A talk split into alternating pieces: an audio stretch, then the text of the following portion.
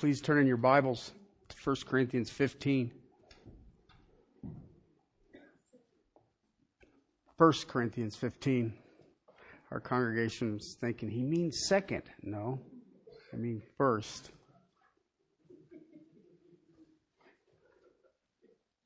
I want us to think about the resurrection.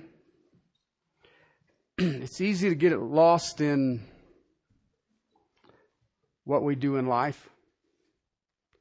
And I pray that this day that you understand the resurrection, what it means in the past, what it means in the present, and what does it mean in the future. If you would please pray, and then we'll pick it up with verse one. Father, we come today as a planet through different time zones, Lord, that are celebrating this day. And Father, the tragedy is so many don't even know what it's for. Father, I pray that we who are called by your name will have eyes to see and ears to hear. And Father, we'll be overwhelmed, overcome by the resurrection. That Father, as we have already sung, that Father, we would understand that we have there is no condemnation for we who stand in Christ, and that that penalty was paid, and the proof is the resurrection. Thank you, Lord. Thank you that in your Your love, your grace, your mercy, and your sovereignty, you took on the veil of humanity. You walked among us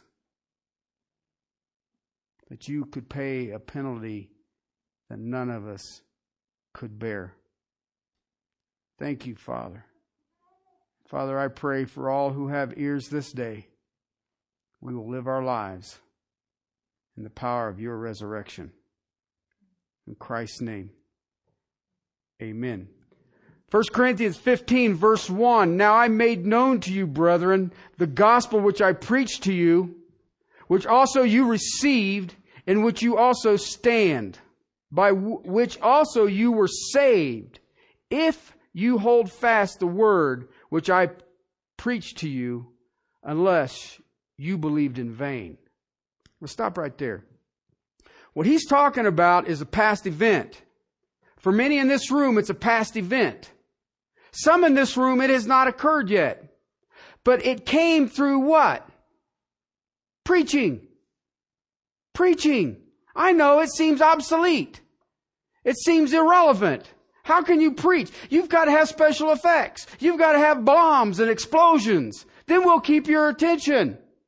But he says, you received this how? Preaching. And you know what is amazing about that? He hasn't changed his plan. It's still preaching. It is the preaching of the gospel. And, and I, I am amazed that this day and age, that's gone. We come to celebrate a bunny, a cute egg. Really? I'm a diabetic. I can't have chocolate. This holiday is overrated for me. And yet, when I look at the resurrection, I look at this holiday of Easter. Uh, the stock market's closed one day.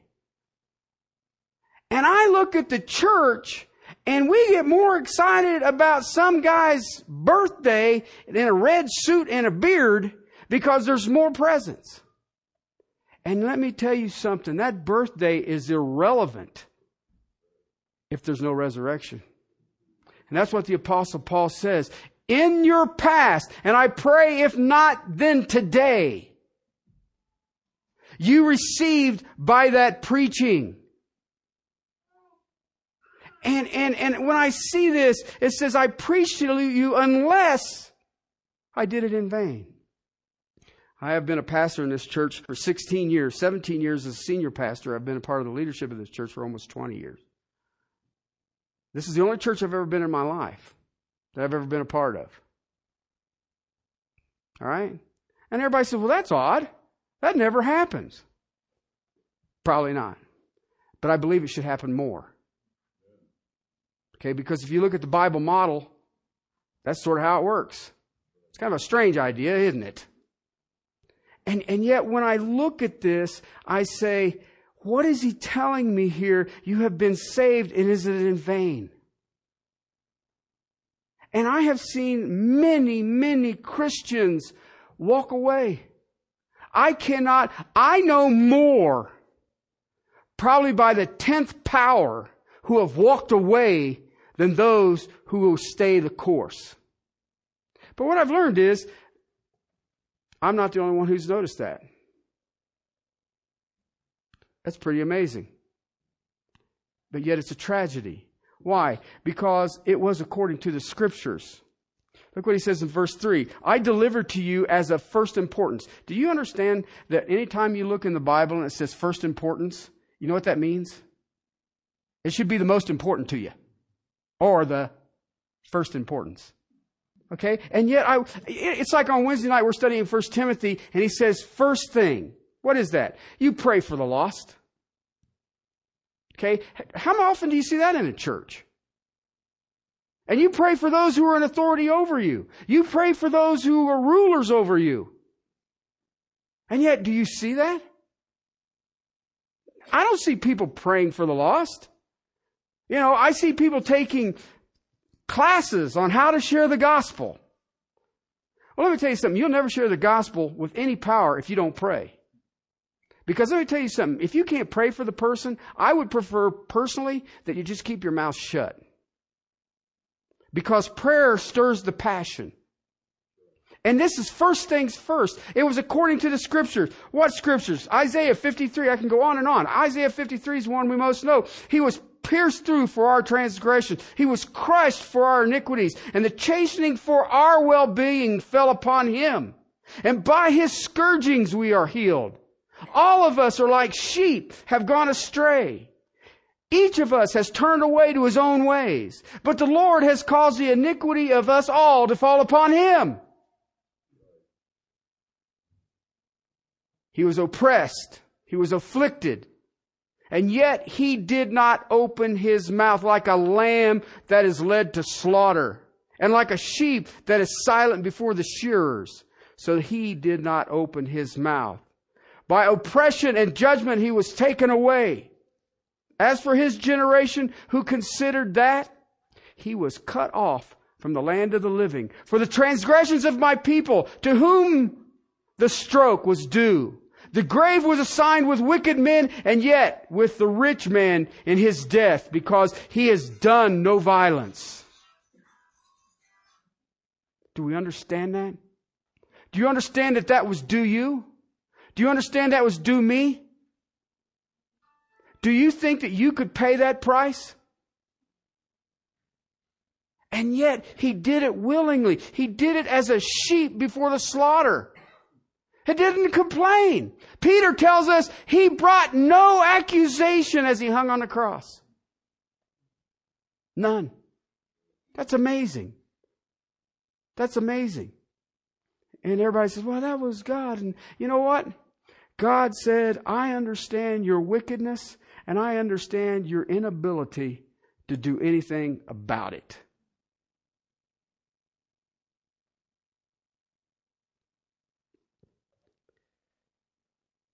But the Lord was pleased. Listen to these words. The Lord was pleased to crush him, putting him to grief.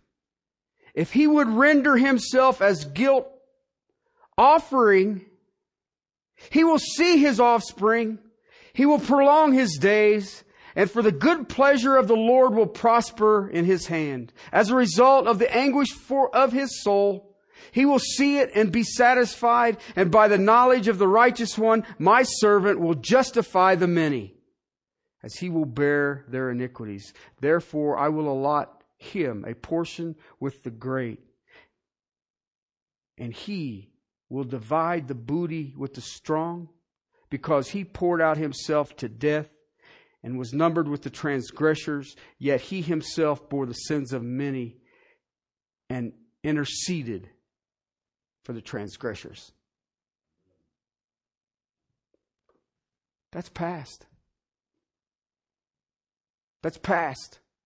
And you know what? You can sit here today and say, well, is it is it a myth?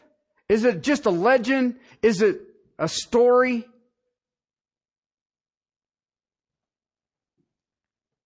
No. Because it's according to the Scriptures. I find that fascinating. Um, it used to be... Pontius Pilate spoke to Jesus and said, "What is truth?" Today, we say, "I don't even care what is truth. I'm in my own little globe, and I'll make my truth up as I go." Really? Is that how you're going to live it? I guarantee you, you will come to a bridge in your life at some point that you will have to make a decision. Is it real or isn't it? It's that simple. Somewhere in your life, you will be crushed to a position that you've got nothing else to grab a hold of. Some of us in this room have been in that position, have already done it. We've already seen it. And we said, you know what? There is only one hope. Some of us in this room today may not. May not. You may look at it. Have you ever really thought about it?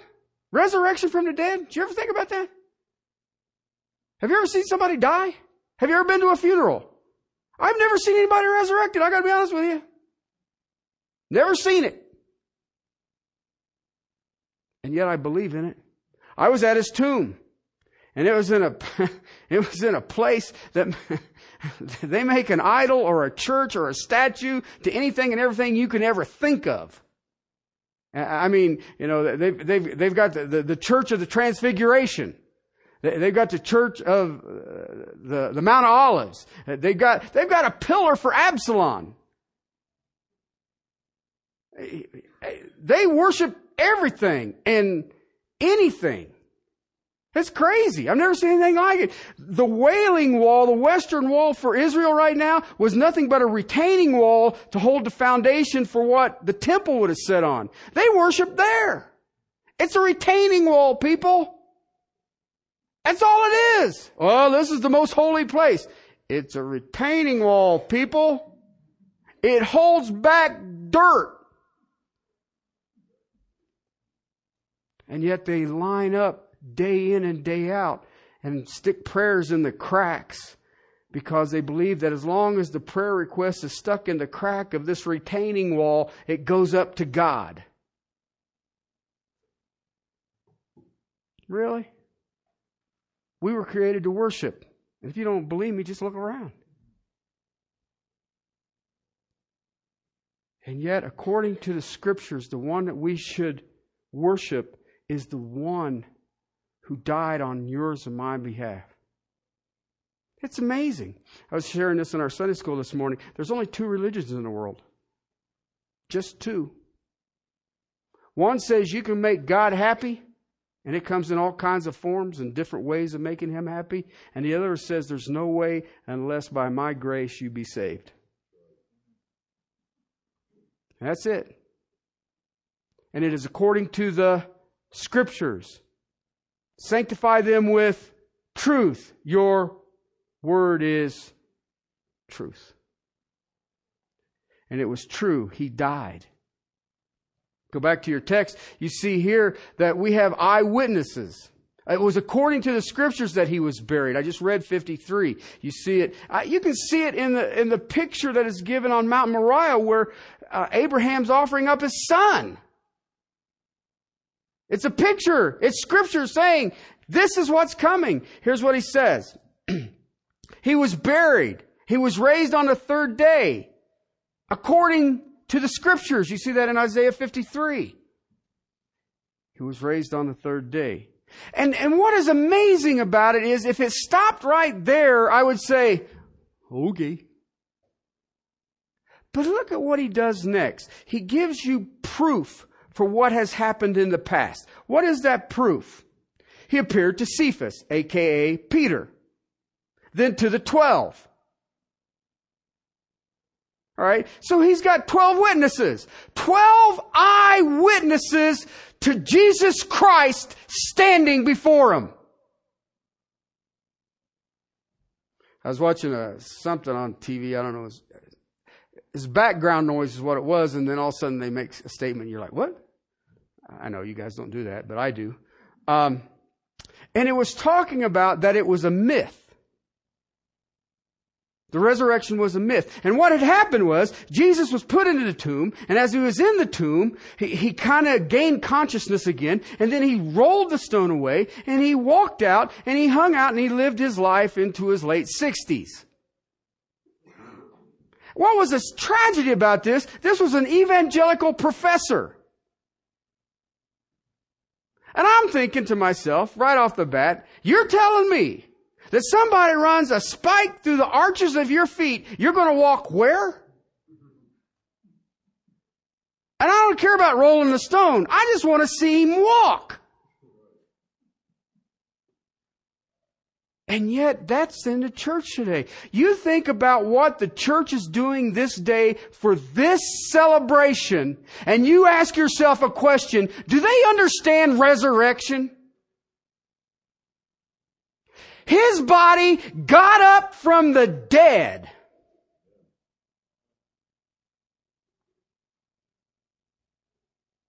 You think about that. I've seen people die. I've been at funerals. I've been a witness to their death. And there's no doubt in your mind when somebody dies. I've never had any problem identifying it, and I'm not a doctor. But you can tell it. You can, whoop, there we go. And I've never seen anybody get up. And yet I have been to where his tomb was. I have been to a place that they worship anything and everything that could be concerned with Christianity. And they build a church to anything and everything that you could register as Christianity. And there's one thing that is truly amazing. There is no body. And if you need more proof than that, I got twelve eyewitnesses. That holds up in a court of law. Did you know that? If you got twelve eyeball witnesses to whatever it is, how do you argue with that? But there's more. And after he appeared to more than five hundred, uh-oh, we got five hundred twelve witnesses. After he had appeared to more than five hundred at one time, most of whom remain now, some have fallen asleep. Then he appears to James. Now this is amazing because he appears to James. What he's referring to there is his brother. You know, little brother. You know, mom always liked you better. Brother, that brother. He was the one who was outside saying, Jesus, why don't you come out of there and quit cl- claiming to be Messiah? You're going to start a problem. Okay? People are going to think you're goofy.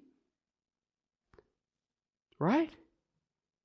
If you can sway a relative that you're God incarnate, you're going to win the rest. I have a little brother. He thinks he's God incarnate. I referred to him that he's not, because if he was, why was I born first?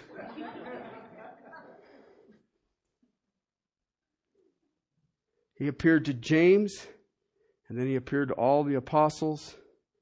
And at last of all, he appeared to one untimely born. He appeared to me also. Now he appears to an enemy. Think about that. If you go look through it and you're cursory in your study uh, of the crucifixion, the trial and crucifixion and burial of Jesus Christ, it's really funny in a sense. I have a warped, warped sense of humor, but anyway, funny in a sense, he literally uses Jesus' enemies to prove that he is resurrected.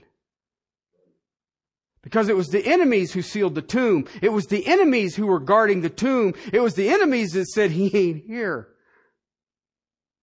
We'll have to think of something.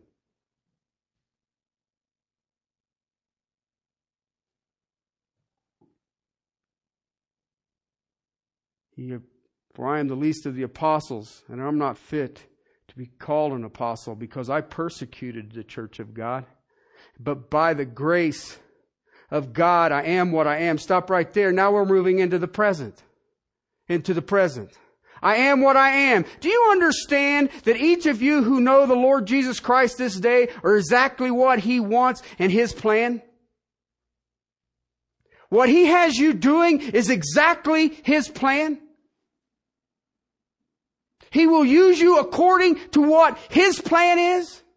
Did you understand that He doesn't care what your plan is? His plan is more important than yours. I know that hurts your feelings. I know you were created in His image and you think you should have a say here. Knock yourself out. Argue with Him. I've tried. All right. I realize I'm not going to win an argument, so I just quit. All right. Do you understand it? In the presence right now. Right now. You live in the power of the resurrection. Do you know right now you're immortal? You can't step out of this place one nanosecond quicker than God says, come on home. I don't care what your suffering is. I don't care what your heartache is. I don't care what your grief is. You live in the power of the resurrection now. And I look at the church today and I think, how grievous that she works and looks as she looks today.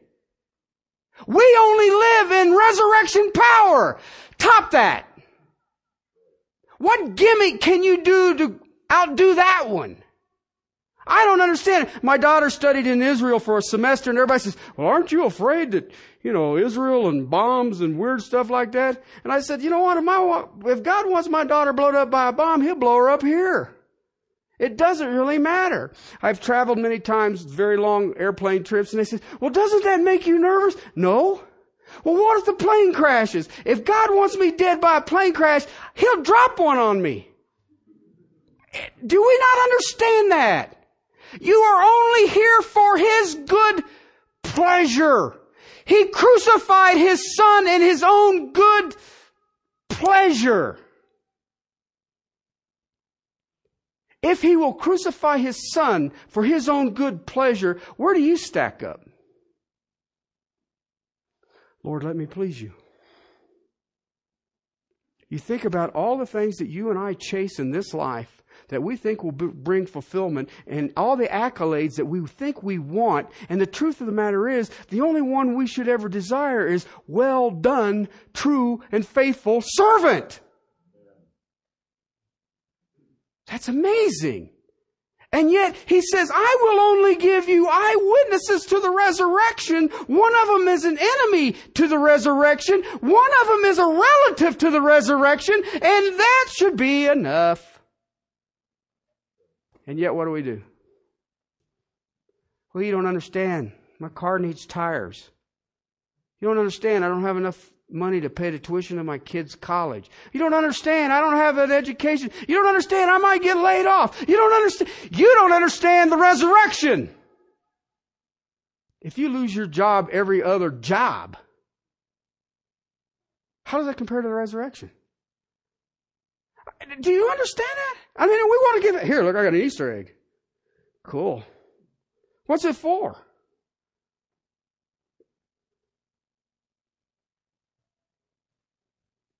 By the grace that I am, I am what I am. And His grace towards me did not prove vain, but I labored even more than all of them. Yet not I, but the grace of God. Whether it was I or they, so we preach, and so you believed. There's that phrase again.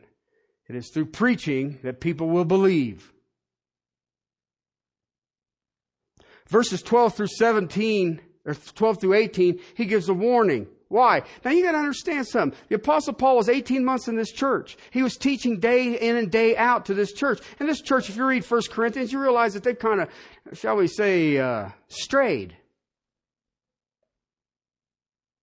And he gives them a warning. Now, if Christ is preached that He has been raised from the dead, how do some among you say there's no resurrection of the dead? I told you that yesterday I heard an evangelical professor say it was a myth and he got out of the tomb by himself and walked around.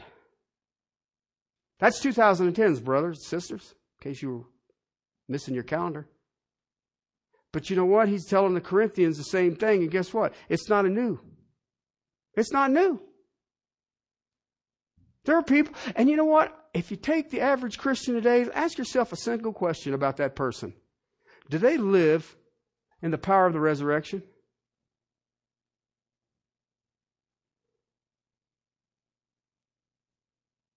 It would seem to me like that person would be noticeable. What could shake that person? What could make that person worry? What could cause despair in that person? I mean, you're only going to be resurrected. That's all. Death, where is your sting? Grave, you cannot hold me.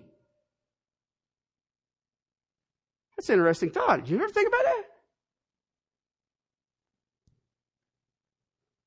So he warns them. How can this happen?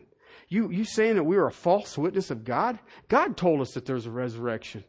I mean, that was the great battle that went on between the Pharisees and the Sadducees.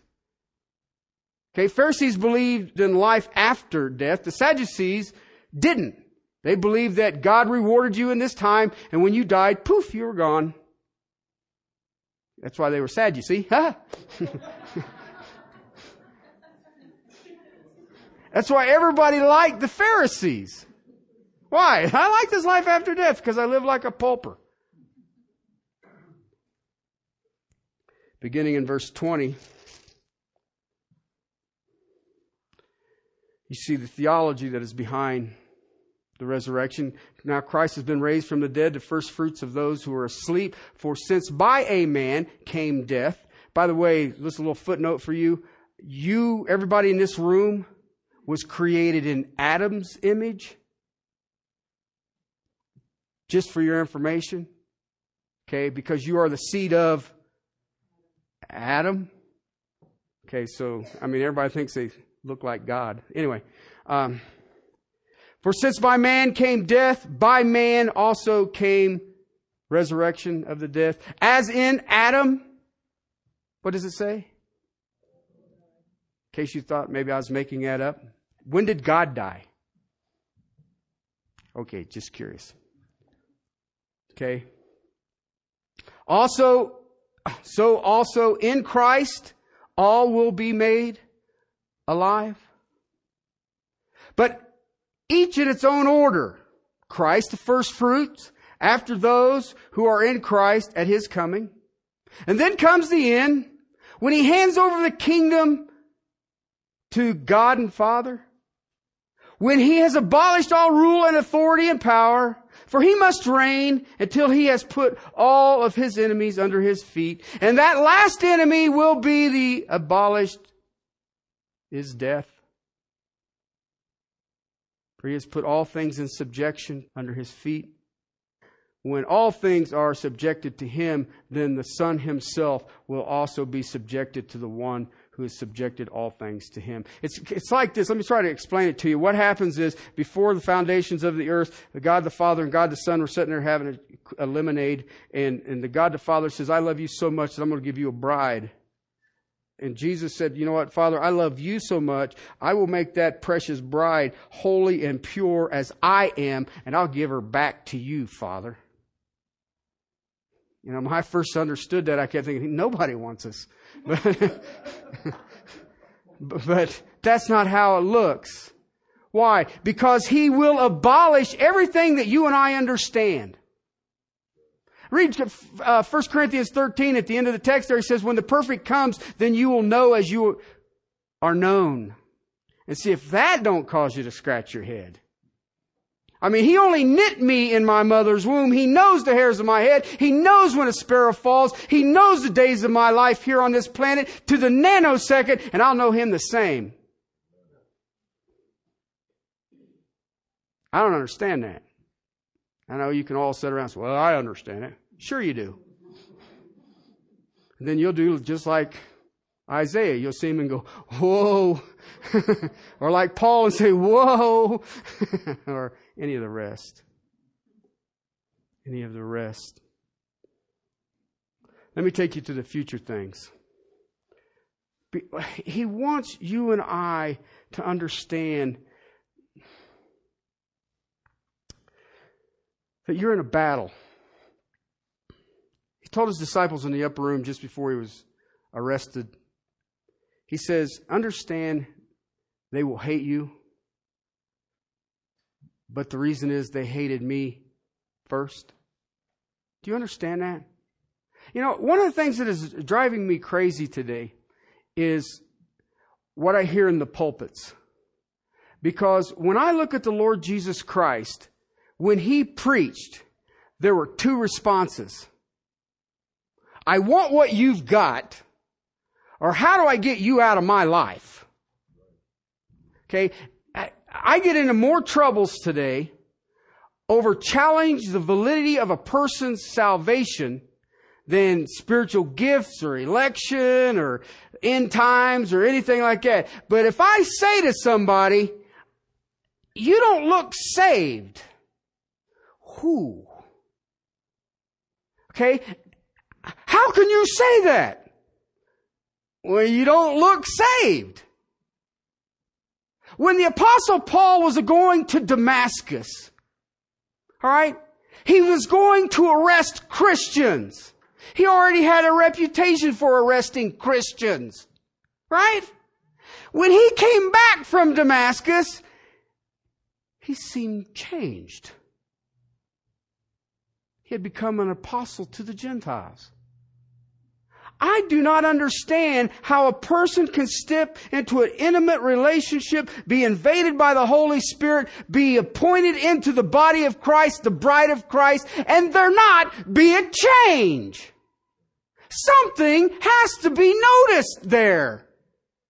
Well, I, you just don't understand. You're right. I don't understand. Why? Because once you enter into that relationship with the Lord Jesus Christ, you now live in the power of the resurrection. And let me tell you, I have seen people come face to face with their mortality, and you can tell that they are not saved. Why do people want you to pray for healing? Do you ever think about that? I thought absent from the body was present with the Lord. And I would want out of this body, why? To be present with the Lord, where you would know as you are known. Huh, interesting concept, isn't it? And yet I watch people who get the trauma of, uh-oh. And yet, he knows the hairs of my head. He knows when a sparrow falls. He knows the moment of my conception. I'm thinking he might have it under control. And yet in the whole foreground of this is the tomb is empty. He is the first fruits. You know what that means? He's before you. He's before you. And all of those who have ever loved him are with him now. With him now. Vadim died this week. I loved Vadim. We had some great philosophical something or others. And when I first got the message, it bothered me. But you know why it bothered me? He got out of this thing before me.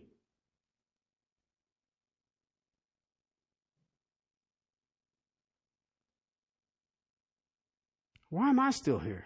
I know you guys are asking the same thing. I want to go to the future. Behold, I tell you a mystery. I like that. I like mysteries. We will not all sleep. Okay, sleep in the New Testament is reference to death. But we will all be changed. In a moment. In a twinkling of an eye. Hmm.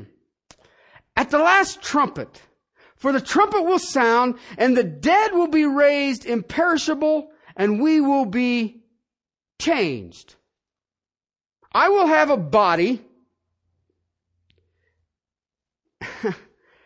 that is not suited for living here. It is suited for living in heaven. It is suited that it will be able to go from the atmosphere of the planet Earth to the heaven, which is on the other side of the universe, on the other side of creation, and hang out with God. Okay, now I don't know how far that is, but I know it's a long way. We will all be changed. For the perishable will, must put on the imperishable, and this mortal must put on immortality. See, I received it in the past. I come to church on Easter Sunday. I celebrate. I go home, eat my chocolate bunny, have me a handful of jelly beans. Hallelujah. It's the past. Okay, but what do I do now? I now live in the power of the resurrection that other people will say he has changed. Why? Because at some point I have to get rid of this carcass. All right? And I have to put on a body that has the ability to stand in the presence of he who knows no sin.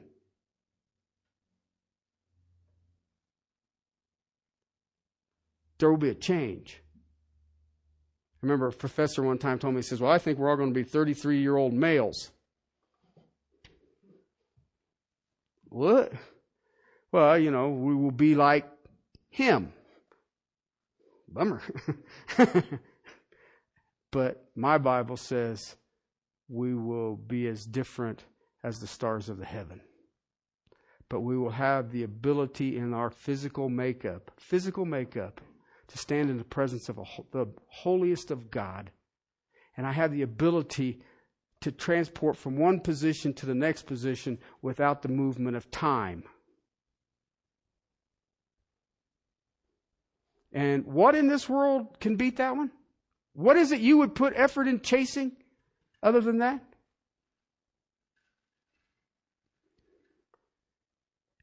But when this perishable will have put on imperishable, and this mortal will have put on immortality, then will come about the saying that it is written, death is swallowed up in victory. O death, where is your victory? O death, where is your sting? Quotes Hosea thirteen fourteen.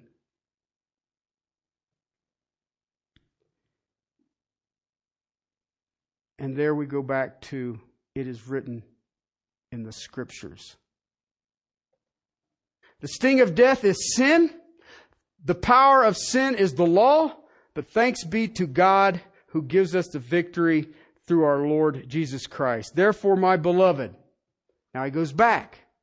This is what's coming in the future. And because of what's coming in the future, I want you to be steadfast.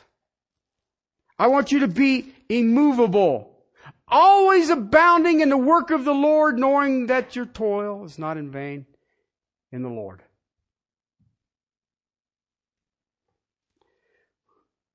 My prayer is that the body of Christ will hear those words. I want to give you another little glimpse of the future. I'm not going to expound this. I just want to read it to you. Okay, I know you're thinking about, what do we do, hams on Christmas or Easter? I don't know. Oh, that's, no, we're not allowed to do that, are we? Yeah, we are. I love being a Gentile. Well, I do. I, I want you to think about this because we, we live in a, a strange age. A very strange age. Um, I, I, I can't. I can't really understand what the church is doing. It, it defies common sense. I mean, the church is is more of a place for gathering of people, and I always thought that was like a football game, but evidently I was wrong. And and the, the church is based now on entertainment. The people come to be entertained. And, and, and that scares me.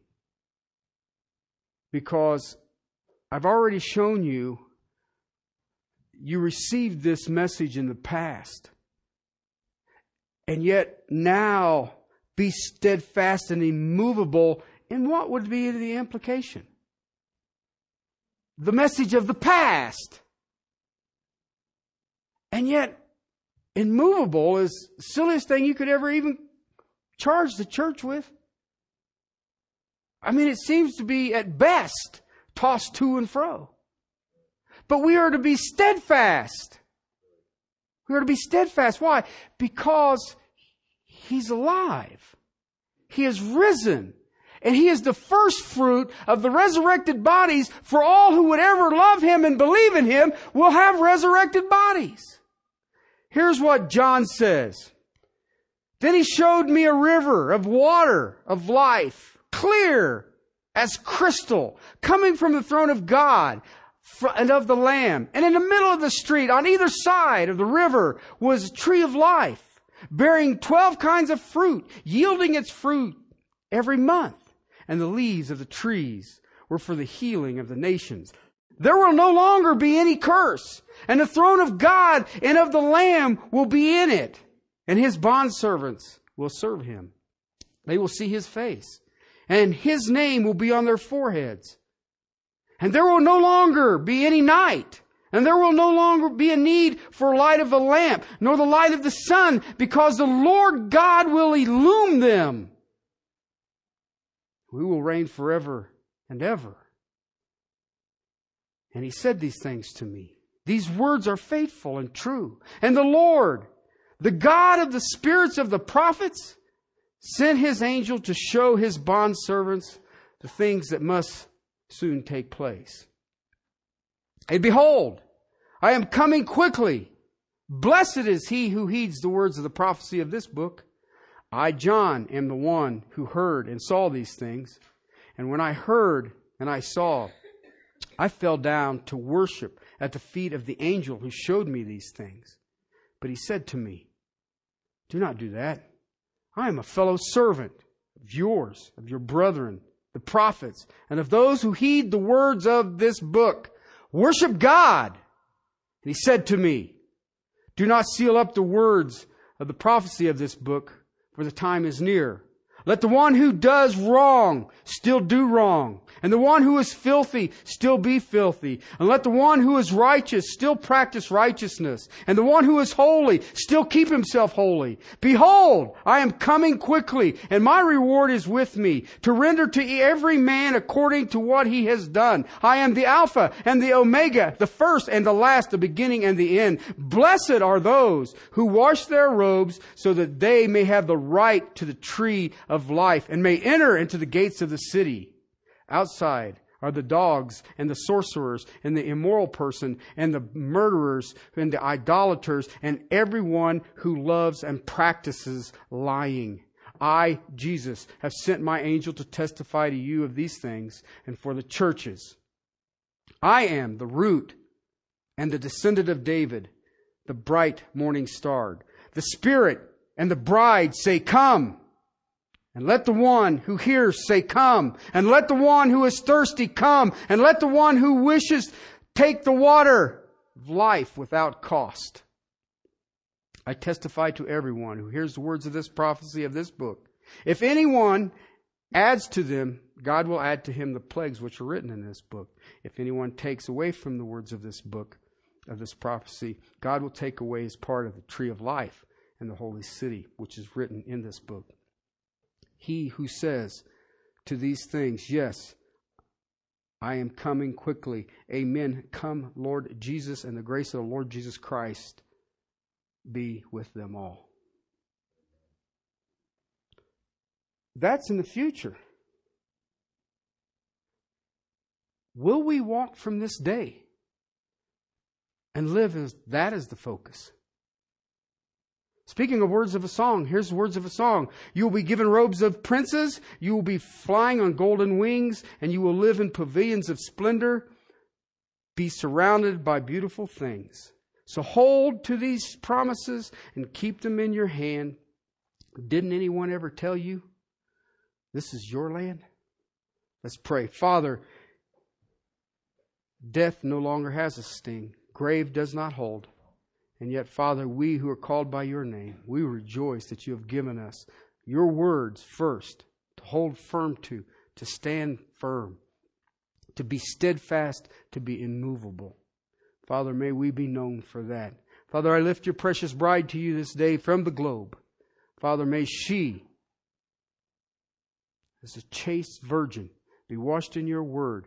May the men who hold, are the lampstands who hold this light forth, may they be steadfast, immovable to your principles, to your glory, and to your praise. We who are called by your name, Father, may we stand in the grace that is in Christ Jesus. Father, may we with expectance in our heart know that you will exceedingly abundantly be, do beyond what we can think or imagine. And Father, we give you the praise. Father, let us rejoice in all things at all times and being anxious for nothing. And Father, let us rejoice that you have guarded our hearts and minds in Christ Jesus.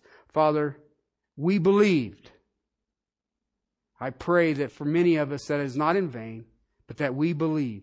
Father, I pray that our lives will be the reflection of the resurrected life. And Father, I pray that every one of us who hears this message will hear, "Well done, true and faithful servants," as we enter into the gates of splendor, to your glory and to your praise, in Christ and Christ alone.